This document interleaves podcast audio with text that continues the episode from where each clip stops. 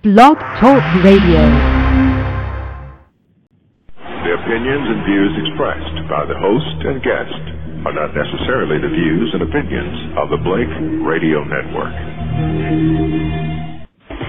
Broadcasting, broadcasting, broadcasting to the world, broadcasting to the world, to the world, to the world. BlakeRadio.com. Music for your mind, body, and soul. Talk radio at its best.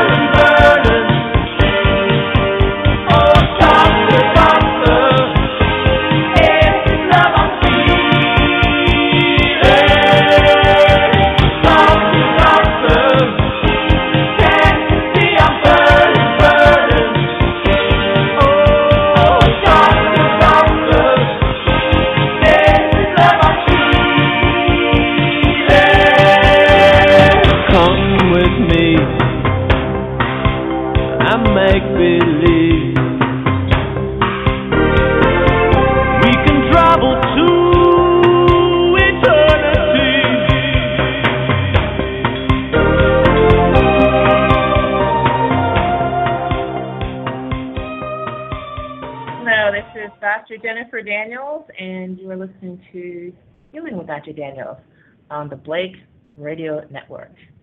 It is 6:12 p.m.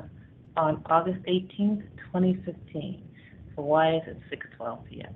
It's 6:12 p.m. because even though I have three backup systems here in Panama, uh, three out of three failed, and I had to retry several of them. So here we are, and I'm absolutely thrilled uh, that I was able to overcome these limitations and uh, talk with you tonight. So, what is tonight's topic? Tonight, I'm going to take a look at death through the lens of Claude McKay. Now, Claude McKay is a famous poet. And a poem he wrote, for which he's famous, is If We Must Die.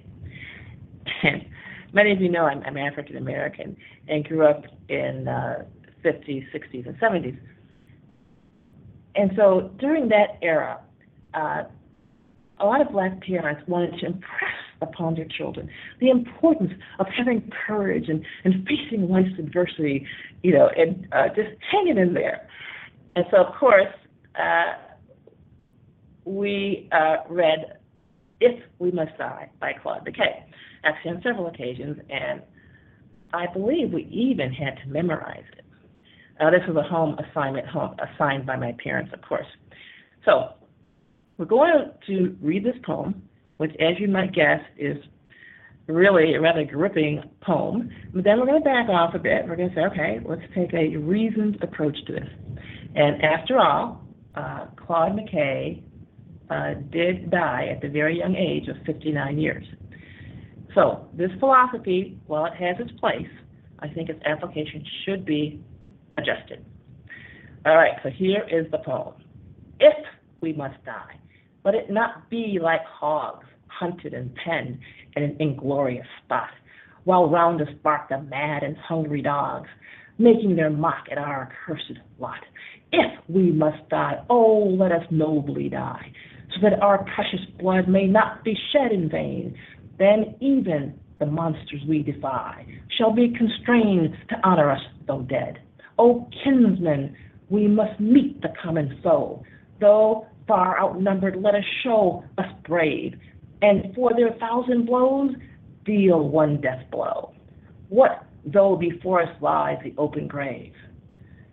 Like men, we'll face the murderous, cowardly pack, pressed to the wall, dying but fighting back. So that's what Claude McKay says. In other words, rush headlong into a hail of bullets. Now, as you can see, or as you may know, I am 58 years old and I do not tend to die next year. So, but I do think there is a lesson here. In other words, you don't have to just sit around and wait to be hunted and live in constant fear of death. You can actually, I think, pick and choose. So there are many ways to die, and if you listen to your doctor, if you read the ICD-9 or the ICD-10, this is a very thick book listing all of this different diagnoses, you probably think there are thousands of ways to die. Well, I'm here to tell you, not so. There's really only about five ways to die. In the United States, this is a very important thing to uh, to understand. So, what are these five ways to die? One way is something called natural causes. Now, when I was a kid, um, I went to school, and so I was being indoctrinated into the uh, medicalese way of thinking.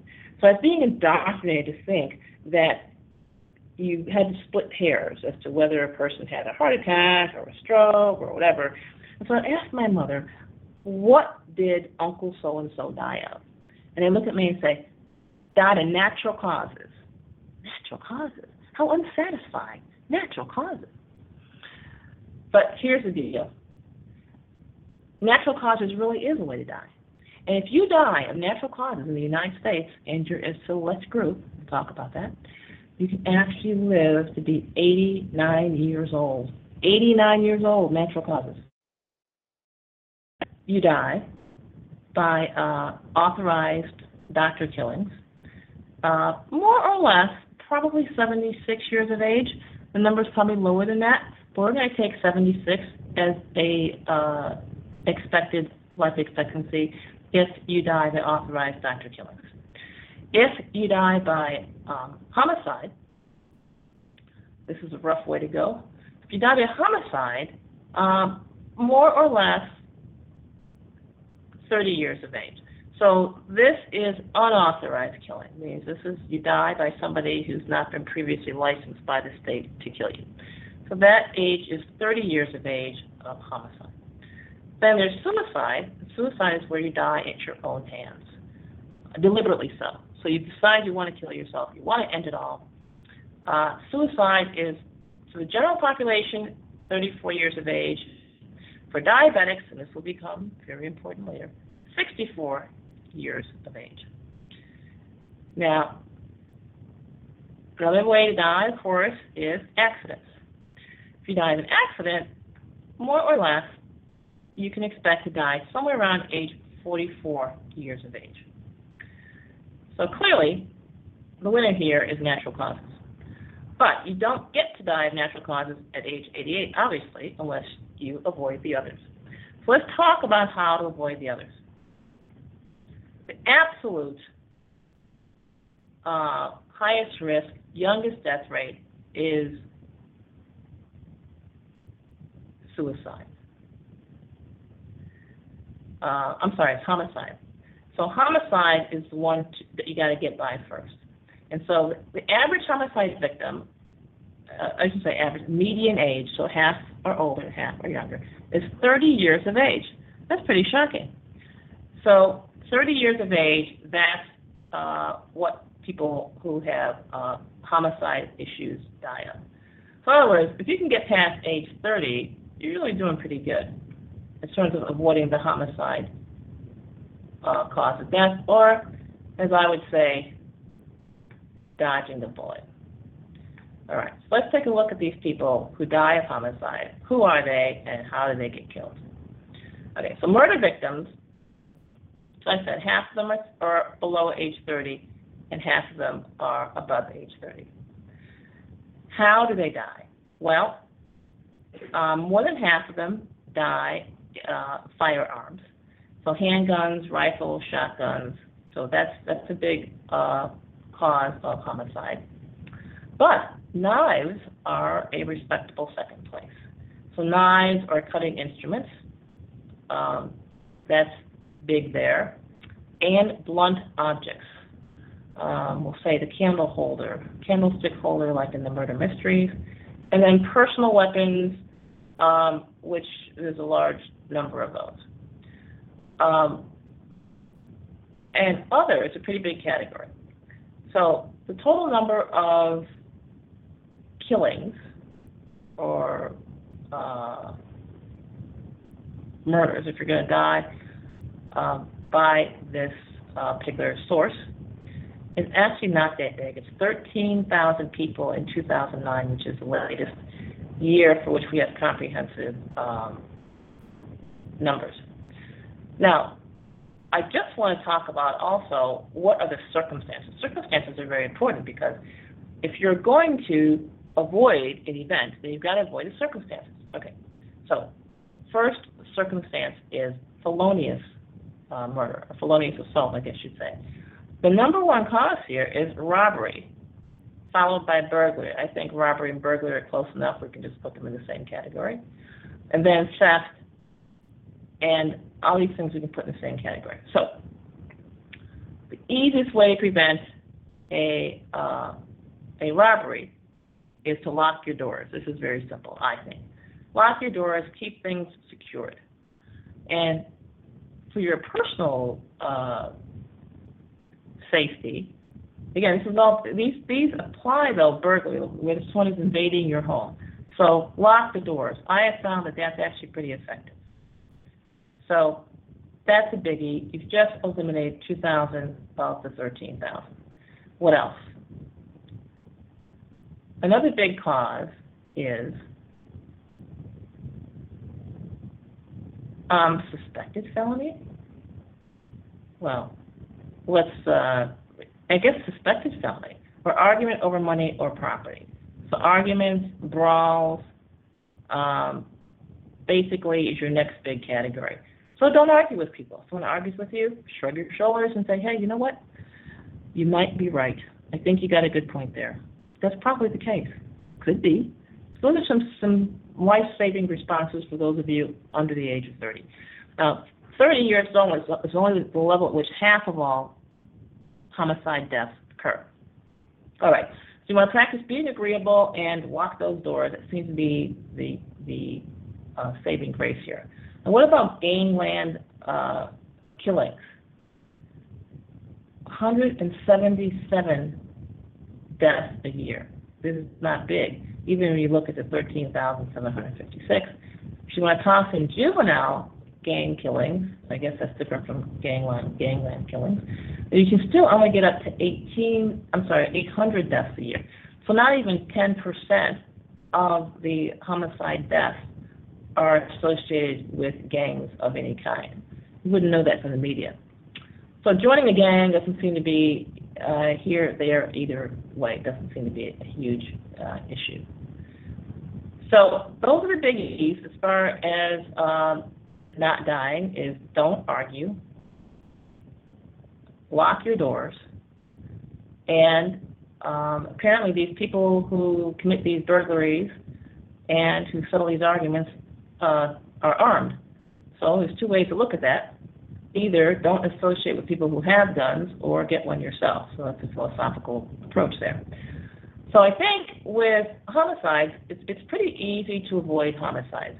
Your, your, your biggie, your big, big, big one is arguments. Arguments, just don't argue. And the other biggie is uh, is burglary, and they say felonies, but they don't really go into detail as to what that is. But it's just arguments. All right, so homicide. I think we covered that one. Really simple, uh, really easy. Let me just see if there's any other circumstances of these deaths. No, just uh, yeah, knives and guns seem to be seem to be the top of the list here. Um, otherwise, you're pretty safe. So that's it for homicides. Hope that everyone can easily avoid that one. So our next biggest one is suicide. Now it's important to realize that suicide is huge, and the median age, I mean, half of all, if you're going to die of suicide, half of all these deaths occur under, at or under 34 years of age. This is if you are not diabetic. Put a big star next to that. So 34 years of age, and there's certain things you need to know about suicide. Um, men are four times more likely to commit suicide than women. This appears to be because they use guns So firearms are the most commonly used method of suicide among males. So half of them use that. Poisoning is the most common method for suicide among women. Poisoning, by the way, taking a pill and waiting to die is extremely ineffective for many reasons, but it's it's ineffective. Um, so this is why women have a less less success at suicide. So how do you um, how do you avoid uh, suicide? Well, you avoid suicide. I think all of us have these occasional thoughts of just it's it's over, you know, no point in going on. You just have to make a promise to yourself that you're just not going to do it. When I was seven years old, my parents piled all the other kids in the car and drove off to someplace fun. I think they went shopping and left me at home. They left me at home, I think, because I was sleeping. Well, I woke up before they got back, and I was very, very upset. I said, I know, I'll kill myself. That's what I'll do. I said, wait, wait, wait, wait, wait. Stop, stop, stop. Not so fast. Not so fast. So I decided that I would get back at them by not killing myself, but by living a very long life and leaving home. So what I finally decided was that no matter what happened in my life, I was not going to die at my own hands. I would have to die some other way. Somebody would literally have to uh, take care of that piece for me, that I was not going to lift a finger to kill myself. I think making a promise to yourself like that helps. Um, the other thing to take a look at in terms of uh, suicide is the uh, circumstances of suicide. Many people uh, who attempt suicide are on drugs or they use drugs, however you want to um, put that. So let's take a look at these um, suicidal uh, deaths. You know, who are these people that run around killing themselves? Well, first of all, um, people who commit suicide, generally there's some alcohol involved. Alcohol, um, antidepressants, and this is important, sometimes uh, illegal drugs as well. So generally, there's drugs in the mix there. So simply making a promise to yourself that you're not going to use the number one one big drug is antidepressants. So promise yourself you're not going to take any of those. Um, next thing to uh, promise yourself you're not going to take apparently is narcotics. So people overdose or commit suicide under the influence of narcotics. The other drug is alcohol. So those are the three biggies. And if you can um, avoid ingestion of any of those, then that goes a long way toward uh, not having, uh, not becoming a victim of suicide. Now, I mentioned that there's a special case, a special suicide case, and that special suicide case is diabetics. Yes, diabetics. And so half of all diabetics who die of suicide die at or below the age of 64. What is the importance of age 64? Age 64 is the year before you're eligible to collect something called Medicare and uh, Medicare and um, Social Security both of which are government benefits. What else is the significance of this? Diabetics who commit suicide commit suicide as a result of ingesting their diabetic medications. And there is a fair amount of disagreement. I do mean a fair amount of disagreement among medical experts as to whether or not these so called suicides are either overdoses they're accidental overdoses in people who are following doctor's orders, or whether these are deliberately people trying to kill themselves. I can offer a little bit of insight here. Um, as a medical doctor, having practiced for 10 years, my medical practice, diabetics, even the ones who gave themselves insulin,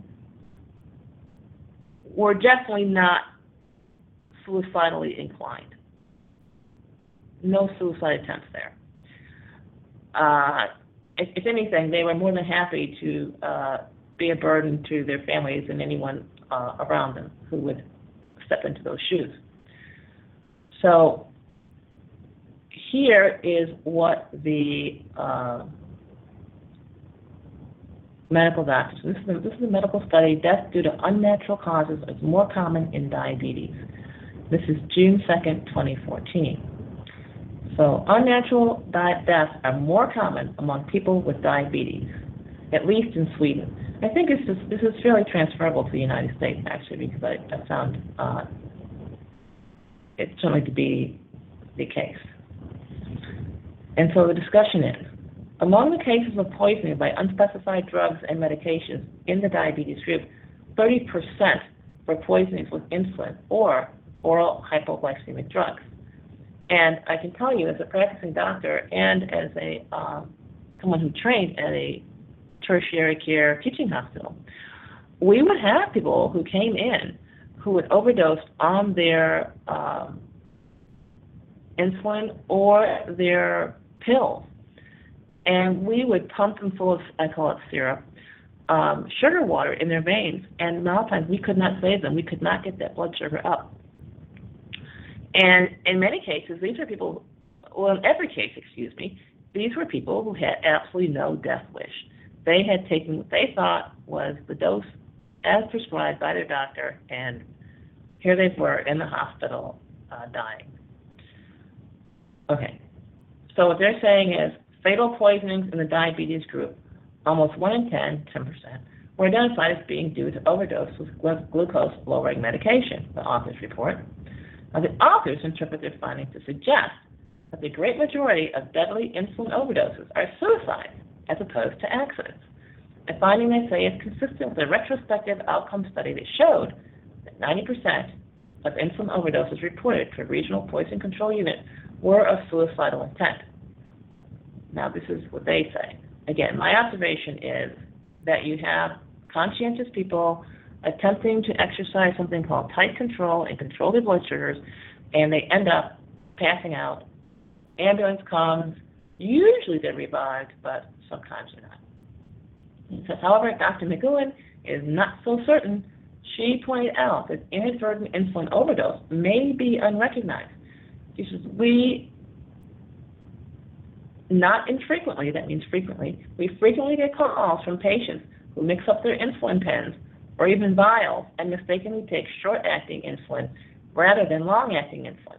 Sometimes they recognize the problem, but I suppose that sometimes they don't.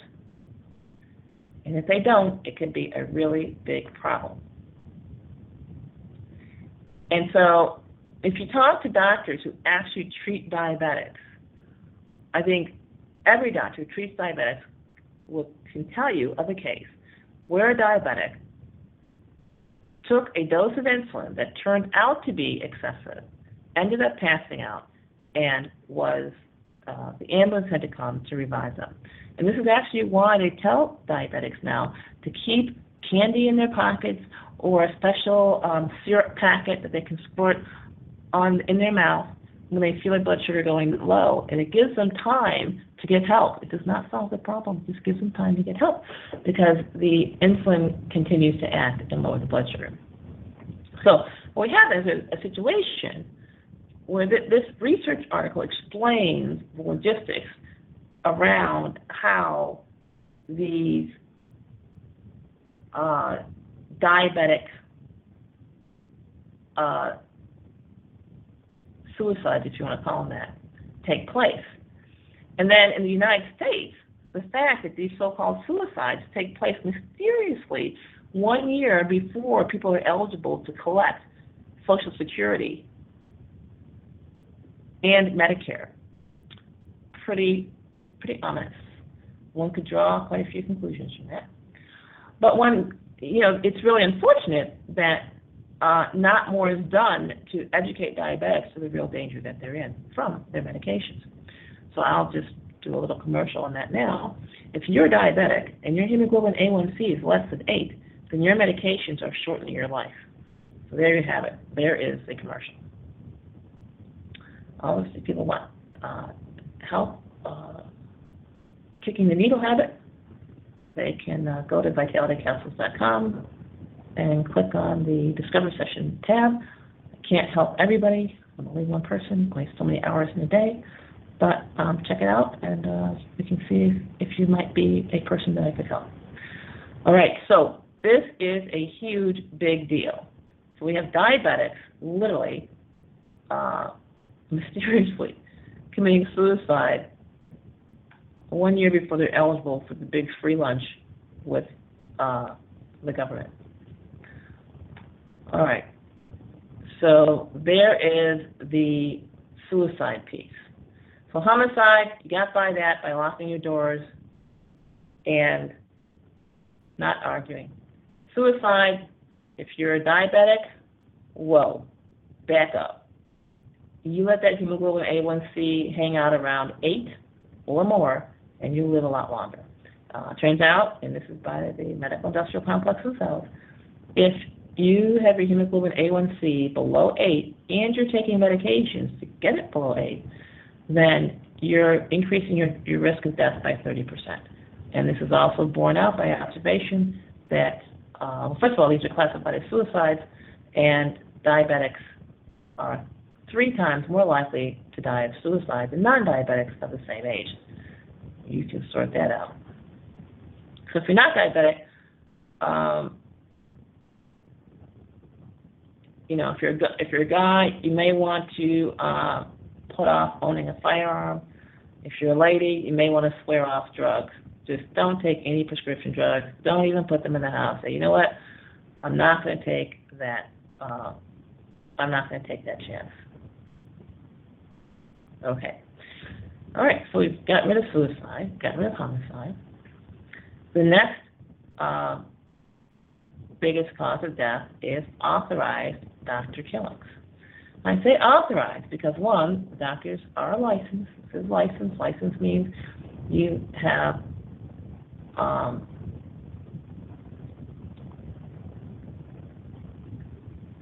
special um, dispensation by the government to uh, commit certain acts. Oh, excuse me, I'm sorry. I have to do accident. It's accidents or acts. So if you die by accident, the average death is more or less 44 years of age. And usually the method of death is a car accident. That's the biggest, uh, 37,000. That's a lot of people. So really, more than twice as many people will die in car accidents than of uh, homicides. And total accidents altogether is well over 100,000. So, so it's a big, big cause of death, accidents. Okay, so again, we're taking the Claude McKay approach here that if we must die, I mean, why die of an accident? So, now if you read the statistics, they mention car accidents. Half of all people who die in car accidents are not wearing seatbelts, but half are. So it's not clear that uh, wearing seatbelts alone is enough to protect you. So let's dig a little deeper.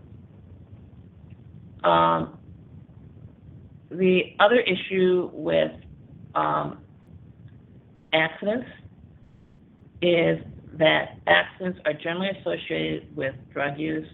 The drug most frequently associated with accidents is um, it's alcohol. So the best way to avoid that is to not drink alcohol. That's the simplest and easiest solution, I think. Some people talk about things like um, designated drivers, or what I like is just drink at home. But the problem with that is the alcohol also feeds into suicide and homicide. So then you, you know this doesn't uh, doesn't really doesn't really do it. So what else causes these deaths? So drinking alcohol causes these deaths. Um, exceeding the speed limit causes these uh, accidental deaths. So alcohol ingestion, exceeding the speed limit, And the alcohol ingestion goes for really all accidents, not just um, car accidents. Now, a lot of people say, well, you know, you shouldn't take up hang gliding, you shouldn't take up um, skydiving, all these dangerous sports. I would just like to just mention that these uh, supposedly dangerous sports have an incredible array of protective gear, gizmos, and technology that actually make them not nearly as dangerous as uh, they used to be. I happen to be married to not only a hang glider, but a hang glider instructor uh, who's done a lot of other uh, hazardous things throughout his life. But uh, it turns out that caution takes care of a lot of uh, a lot of accidents, and so caution, no alcohol, skip the other drugs as well, and pretty much you do really well avoiding um, accidental death. Now, what about the next death? The next piece, the next death, um, biggest cause of death, I think, is doctor authorized killing. And so we can we know these killings are authorized uh, for many reasons. One, they're never prosecuted. That's that's one sign of authorization right there. So they're never prosecuted as such as killings or as murders rather.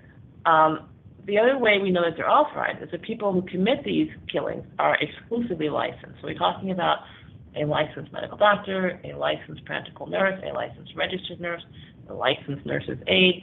So all of these individuals who um, are engaged in these killings that happen at the hands of the medical industrial complex, these killings are um, are all licensed. They all have special permission from the government. So how do you? Well, first of all, what's the average age of death? So if you um, decide that you want to die by doctor authorized killings, then your average age of death is going to be more or less age 76. Obviously, less, a lot less for some people, and uh, mm, probably actually not much more for others, but 76. Also, this figure of 76 is a bit blurred because it was not possible to tease out everyone who doesn't go to doctors. And so it, the number is a bit inflated by um, the fact that some people, many people are included who uh, may not go to doctors, and that drags the number up as we will soon see. So, doctor authorized killing. How does this happen? Well, person feels not so well. And what do they do? They call to make an appointment, or even worse, they show up in the emergency room. In the emergency room, they receive medical intervention. As a result of medical intervention, they feel lousy, and they go back to get more intervention, which again makes them feel lousy, and this cycle repeats, repeats, repeats, and ultimately they die from the medical intervention. This is if you're in the hospital. If you're not in the hospital, the sequence is even more distressing because you decide that you need to see a doctor, you make an appointment, you go see the doctor, you pay for the appointment, you get a prescription, you then go to the pharmacy, get the prescription filled, go home, and you take the prescription. You take the prescription, you feel, oh, lousy. You go back to the doctor who now writes another prescription, usually to be taken with the first prescription, and again, you repeat the cycle, go from the doctor's office to the pharmacy, you get your drug, you go home, you take the drug, and you feel even worse, and then what do you do? You go back to the doctor, who, if he's a good doctor, will likely write another prescription. The cycle begins, and eventually you die of the prescriptions, not of the infliction for which you first consulted the doctor. So this is the cycle of uh, authorized doctor killings. And this cycle usually, I would say not usually, but half of the people die at or before the age of 76, and the other half die over the age of 76. Now, many people feel, well, you know, Dr. Daniels, I think that's better than homicide, suicide, or accident. And, you know, it might be. However, the other thing that we're seeing is the number of Americans dying by homicide, suicide, and accident is increasing at a very fast clip. And so what's happening, if we if the diabetics are any indication, is the doctors who get to sign the death certificate and write the cause of death are listing, are hiding their deaths, are hiding their work in the homicide, suicide, and accident categories. And homicide is really interesting because we know that um, antidepressants and certain other drugs, namely narcotics, actually increase a person's chances of committing homicide. So there's a there's a lot being uh, hidden there, and the actual average age of doctor uh, assisted killing, I should say unsolicited doctor assisted doctor killing, uh, the age, the median age of survival may not actually be 76. But now some people are more ambitious than that, more ambitious, and they want to live longer than 76. And what do they die of? Natural causes. Natural causes. How do we know that a person dying of natural causes, half will die more or less around the age of 88, and half will die more or less before age 88. So 88 is the median age of death for people who die of natural causes. Well, thank God for discrimination. thank God for the Hispanic paradox. Yes, I've spoken about this before. So the United States Census keeps track of people by their uh, ethnic background and their age. So it turns out that if you are Hispanic and you live in the United States, you can expect to live to the age of regular age of 89 if you're a female Hispanic in Pennsylvania. If you are a male Hispanic in Indiana, you can expect to live to be 85. So what does this tell us? This tells us that this life expectancy is not genetic. Why? Because men and women don't have substantially different genes. They have one of chromosome that's different, but the rest are the same. Um, what else tells us that it's, so we know also it's not genetic. We also know it's not geographic. Why? Because the women in Pennsylvania live longer and the men in Indiana live longer. Now, last time I checked, Indiana and Pennsylvania were pretty far apart. Pretty far apart, yes. So there's something about being Hispanic that uh, creates longevity. So how do Hispanics differ from the rest of the United of the Americans? You can't say, well, the Hispanics are well culturally different, because Hispanics are not a culturally homogenous group. Some are from Cuba, some are from Puerto Rico, some are from Mexico, some are from Central America, some are from South America, and some are from Spain. So these Spanish speaking people are from all over the world, but somehow when they get to the United States, they live a very long time. So, what is it about these Hispanics that we know is substantially different from other Americans? We know that as a group, they do not have access to health care. They don't. Because of the language barrier and because of the cultural barrier, they don't have access. In other words, because of the language barrier, they often can't communicate well enough to get an appointment. Then you have the cultural barrier, which is once they even get to the doctor, the doctor can't communicate well enough to them as to what exactly they should do. Even more is the insurance barrier. They don't have insurance. And then the next thing is the income barrier. Hispanics, as an income group, are less affluent than other uh, Americans, so their, their income level is low. Another thing we know about Hispanics is their education level is low. What does this mean? Does this mean less intelligent? Absolutely not. It does mean that they did, that they're not getting the same propaganda that everyone else is getting. So in other words, because their educational level is so low, it's be, they stop or they end their educational process before they get to the part about everybody needs health insurance. And so because of the language barrier, they don't get the, again, the indoctrination, general propaganda. So for their trouble, the Hispanics live to be 89. Now these Hispanics who live this long are Hispanics that are not born in the United States. So once a Hispanic is born in the United States, and they have the, the uh, help of bilingual classes and all other kinds of assistance, and they become culturally American. So that there's a language barrier is is not there, the cultural barrier is not there. Maybe they're they're earning more money than their parents who brought them to the states. Their life expectancy falls uh, closer to the, that 76 figure. Very very interesting.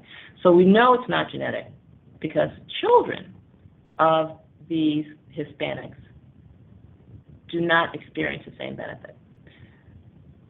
We also know it's not really cultural because these children, these Hispanic children, who are born here in the United States are you know, genetically they're, they're Hispanic, and their parents raise them however their parents want to raise them, which is the way they raise their Hispanic children according to their values, whatever that might be. But what they do have, unlike their parents, is they have access to medical care, and they don't have the language barrier, they have all the propaganda and all the indoctrination associated around the expectancy that health care is actually healthy and that somebody cares. So, natural causes is the way you want to go. How do you get there? Take a page out of the Hispanic book, which is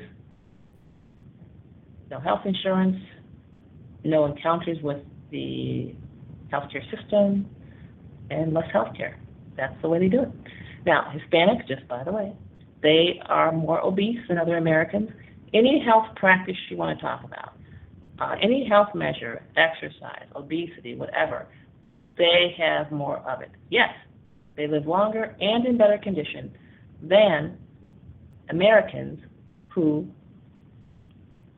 are less obese, have more money, have more access to health care. So if you're wealthy, should you throw away your wealth? No, just don't spend it on health care. It's very simple. Very, very simple.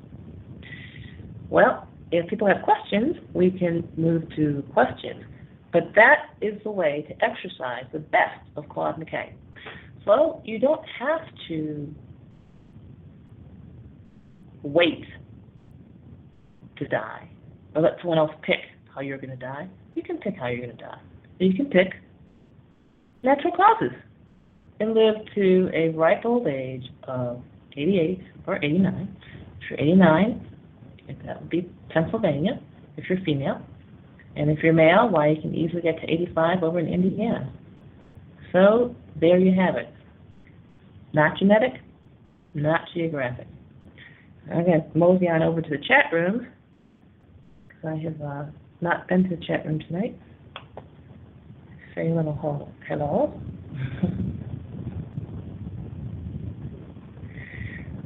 okay, so let's see. I'm looking here in the chat room to see if we have any questions. Okay. Okay, so someone in the chat room says, make sure to move to Cuba. But every Hispanic, not just Cubans, every Hispanic experiences this benefit. So it's not it's not a Cuba issue. Okay. All right. Okay. All right. I think it's a state sure many more people get seriously injured or killed due to accident deployment. Okay.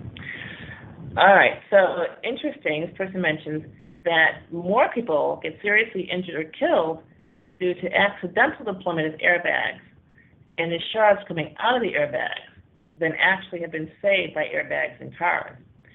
And this is very interesting. It, again, it gets down to the whole idea of how do you count these deaths? Who gets to say what a person died?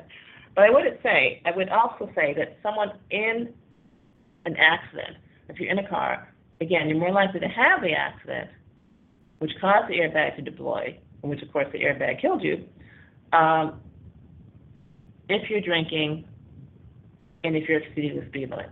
So, bottom line is avoid alcohol and uh, stay under the speed limit.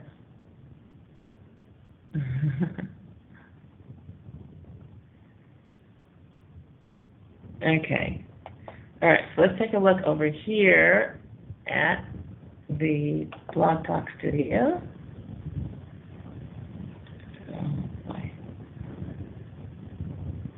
Okay, so we don't have any questions here. We have five minutes left in the show. All right. So the whole point of this is you really can take how you die, and um, the medical industrial complex is responsible for the death of 40% of Americans. So 40% of Americans die at the hands of the medical industrial complex. And when you apply this to people who are in whose deaths are classified as uh, cancer, which would be a natural cause, or classified as heart disease, which would be a natural cause, you realize that the true incidence of heart disease, the true incidence of cancer, is um, far less in terms of death than the therapies of the medical industrial complex. And it's just like going to a casino to gamble. You have to figure out your, your chances. You know, your chances of if you go into a casino, then what you went for was to walk out with more money. And in the medical industrial complex, what you're looking for is to is to go home with more health. And so if you look at the casino picture, your chances of going home with more money are pretty slim, slender to, to none actually. Not none, but slim. It's pretty slender. Whereas if you engage the medical industrial complex, your chances of getting out of your interaction or your relationship with more health is, is pretty low. So the 40% chance you will actually die at the hands of the medical industrial complex. Of those who don't die, 60%, pretty much there's a 100% harm rate. Well, what's harm? Harm is reversible harm, such as medication side effects, and other type of harm is irreversible harm, such as being permanently disabled, for example. So you have to be very meticulous in your thinking and in your approach as to what is it you want to get out of the situation. If what you're looking for is health, then um, the medical industrial complex is not the way to go. And engaging the medical industrial complex can literally shorten your life by anywhere from uh, 12 to 13 years. So that's a lot of life shortening. These are 13 years without a nursing home, 13 years where you walk, you talk, and you get more time to do the things that you think are important in life. And if you're diabetic, being killed off just before you become eligible for Social Security and uh, Medicare, you know, that's a bit, uh, well, it's kind of transparent that the median age for suicide among diabetics happens to be a year before they become eligible for government benefits. So,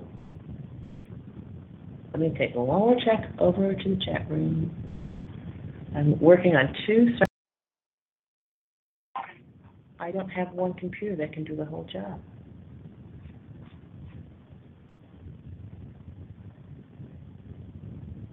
Okay. There you go. All right. So that is it.